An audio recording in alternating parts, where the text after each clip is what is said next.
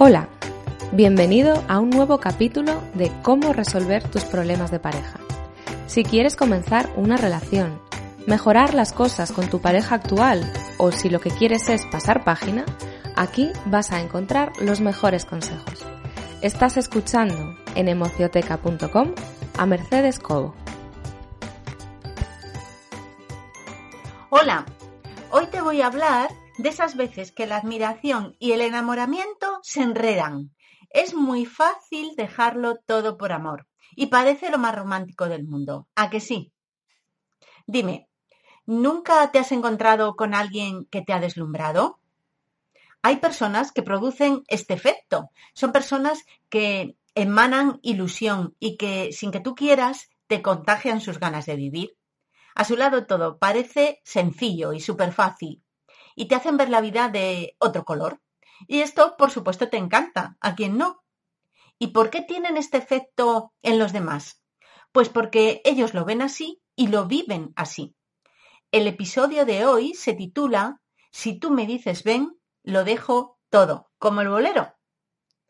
Estas personas tienen fuerza, son convincentes, amables y a la vez parecen, aparentan ser muy seguras. Son apasionadas en lo que hacen, en lo que dicen y normalmente tienen grandes sueños. Son personas a las que no te queda más remedio que admirar. No sé si te ha pasado. Esta admiración es en mayúsculas, porque terminas vibrando con ellas cuando estás a su lado. Y precisamente estar a su lado es garantía absoluta de sentirte vivo, de sentirte viva. Entonces, con este efecto tan contagioso, ¿qué sucede? Pues sí, que terminas enamorándote. Mira, cuando Sonia conoció a Raúl en la universidad, los dos eran estudiantes de Bellas Artes. La diferencia entre ellos es que Sonia tenía muy claro que algún día quería viajar y conocer otros artistas para aprender de ellos, para experimentar. Soñaba también con encontrar su propio estilo y algún día ella se imaginaba con sus obras por todo el mundo, conociéndolas toda la gente. Para Raúl, Sonia estaba un poquito loca. A él también le gustaba, por supuesto, la pintura y el diseño, pero no tenía el empuje de Sonia. Se hicieron novios y al acabar sus estudios, ¿quién crees que siguió a quién? Pues ya te lo estás imaginando. Con los años, Raúl lo vio claro.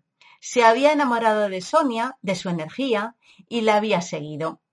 Pero cuando más o menos llevaban unos cinco años, él comenzó a abrir los ojos, y la admiración por Sonia ya no fue suficiente como para seguir tan enamorado. Y antes de continuar, te recuerdo que cuentas con tu consulta telefónica gratuita para cualquier tema que tenga que ver con tu relación de pareja. Sabes que yo te llamaré por teléfono. No tienes más que reservarla en emocioteca.com en contacto. Bueno, había algo dentro de Raúl que necesitaba salir fuera. Él también quería perseguir sus propios sueños, aunque esos sueños no fueran tan espectaculares como los de ella. Él lo notaba, lo sentía muy dentro. Lo malo es que nunca se decidió a hacerlo ni a confesárselo a Sonia. Nunca le dijo que la quería mucho y que seguía admirándola, pero que ya no la amaba como antes.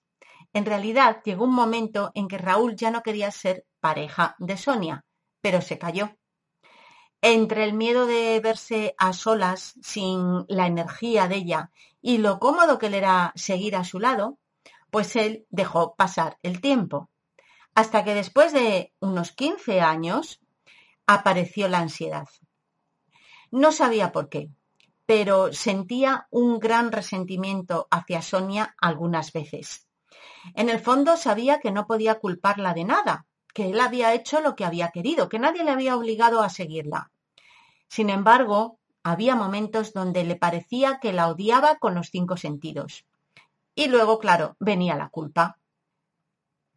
Miraba atrás y Raúl se daba cuenta de todos los planes que nunca había llevado a cabo, porque siempre le habían parecido mucho más interesantes y mucho más importantes los proyectos de Sonia. Entre los dos, la verdad es que hacían un equipo extraordinario, se complementaban. Ella ponía su creatividad y él era el que ejecutaba. Tenía siempre más los pies en la tierra. Por eso, profesionalmente juntos funcionaban a las mil maravillas. La cuestión es que Raúl se sentía vacío y esto era un problema desde hace años. Había tenido sus aventuras amorosas, que eran como su vía de escape. Él lo sabía. Él sabía que de esta forma buscaba emociones intensas que no podía vivir en su relación y podía así sentirse vivo por unos instantes sin estar al lado de ella. Esas pequeñas alegrías pues le daban la sensación de salir de la jaula de vez en cuando, aunque luego de nuevo se llenaba de culpa y resentimiento. Pero de alguna manera este era el precio que tenía que pagar por no ser capaz de sincerarse con Sonia y plantearle una separación a lo largo de todos estos años. En realidad es que Raúl no concebía, no se veía sin vivir al lado de Sonia. Había sido su timón durante toda su vida y ahora, ¿cómo iba a continuar si lo dejaban? También pensaba algunas veces que ella no lo iba a poder soportar y que no tenía él ningún derecho a destrozarle la vida. Bueno, cada vez que se planteaba dejar a Sonia, se llenaba de tristeza y de ansiedad y se encerraba cada vez más en sí mismo, y a la par buscaba un amante. Así, su vida, la vida de Raúl, se convirtió en un sub baja emocional prácticamente insoportable. Hasta que un día su médico de cabecera le dijo que tenía indicios de depresión. Bueno, lo que vino a partir de aquí te lo puedes imaginar. Y también puedes intuir dónde estaba la solución, ¿verdad? Yo hoy te he compartido esta historia para que veas lo importante que es no dejarse llevar y abandonarlo todo por una pareja. Cuando te enamoras de una persona tan potente como Sonia y con una personalidad arrolladora, y aunque la admires muchísimo, por favor, no te dejes llevar. Tú y yo sabemos que sí te das cuenta cuando te sucede esto, porque la excusa siempre es la misma, es que no me di cuenta. Claro que te das cuenta. Te recuerdo que lo mejor que puedes hacer es no renunciar nunca a tus planes ni a tus sueños, por muy a gusto que estés, muy cómodo o muy cómoda siguiendo a tu pareja. La admiración, ya lo sabemos, es estupenda, pero es como la niebla, que no te deja ver la carretera. Y no puedes avanzar ni un metro más porque no ves nada. Así que no te empeñes en hacerlo. Para el coche y espera a que se despeje un poquito, ¿verdad? Si ves que toda tu vida comienza a girar en torno a una persona, a esa persona que amas, por muy gratificante que sea, para un momento y recuerda quién eres y qué sueñas. Dime una cosa, antes de aparecer fulanito o fulanita en tu vida, ¿quién eras tú? ¿Qué querías? ¿Qué cosas te ilusionaban? ¿Qué tenías pensado hacer? Bueno, quizás las respuestas a estas preguntas te ayuden a saber dónde estás y a pensar un poquito lo que te has perdido. Yo te aconsejo que aún estás a tiempo de trazar tu propia ruta y de construir tu proyecto de vida y de poner en él lo que quieras. Estupendo si lo haces confluir con el de tu pareja, claro que sí. Pero no abandones tus planes por mucho que ames al otro y por mucho que le admires. Y, por cierto, más cositas. Date cuenta que ese amor que sientes viene en gran parte de la admiración. Esta es la trampa que sucede cuando, ya te decía al principio, admiración y enamoramiento se juntan. La admiración suele sustentarse en deseos propios que tú tienes, ¿vale? Pero que quizás pues no te ves haciéndolos realidad. Entonces, cuando admiras tanto, proyectas en el otro esos deseos y esos sueños. Y entonces esa persona te resulta súper maravillosa, porque ella o él sí son capaces de hacer realidad sus sueños. Entonces tú lo tienes fácil, los sigues a ellos y te abandonas a ti. Pero no, esta no es la manera de estar en pareja. Lo bueno de esto, si te das cuenta, pues utilizar tu admiración para descubrir qué es eso que deseas y que crees que tú no lo puedes lograr. Yo te aconsejo un buen trabajo de refuerzo de autoestima para aprender a diseñar tu propia vida. Y también te aconsejo que no seas cómodo, que no seas cómoda, que salgas de esa zona de confort, que arriesgues, que salgas de la jaula, que te equivoques y que te conviertas en una persona más autónoma.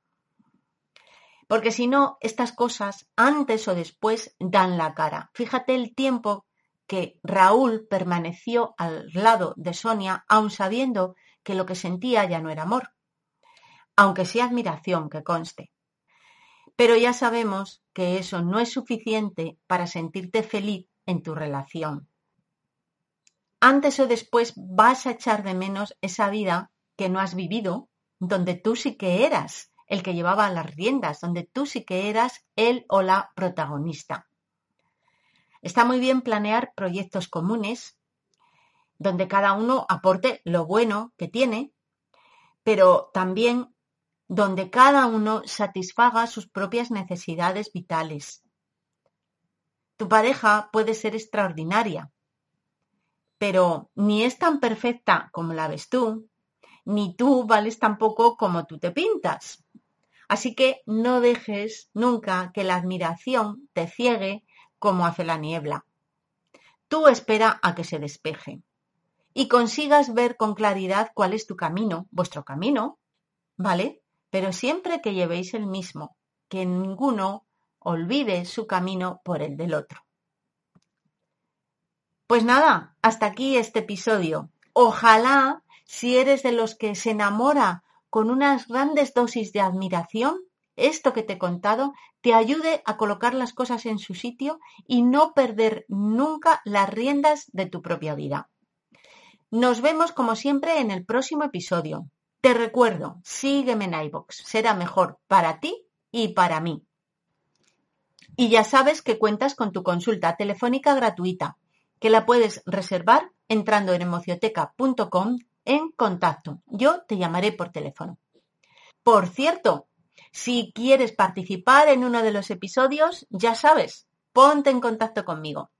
Nada más, ahora sí que sí, nos vemos en el próximo episodio de cómo resolver tus problemas de pareja.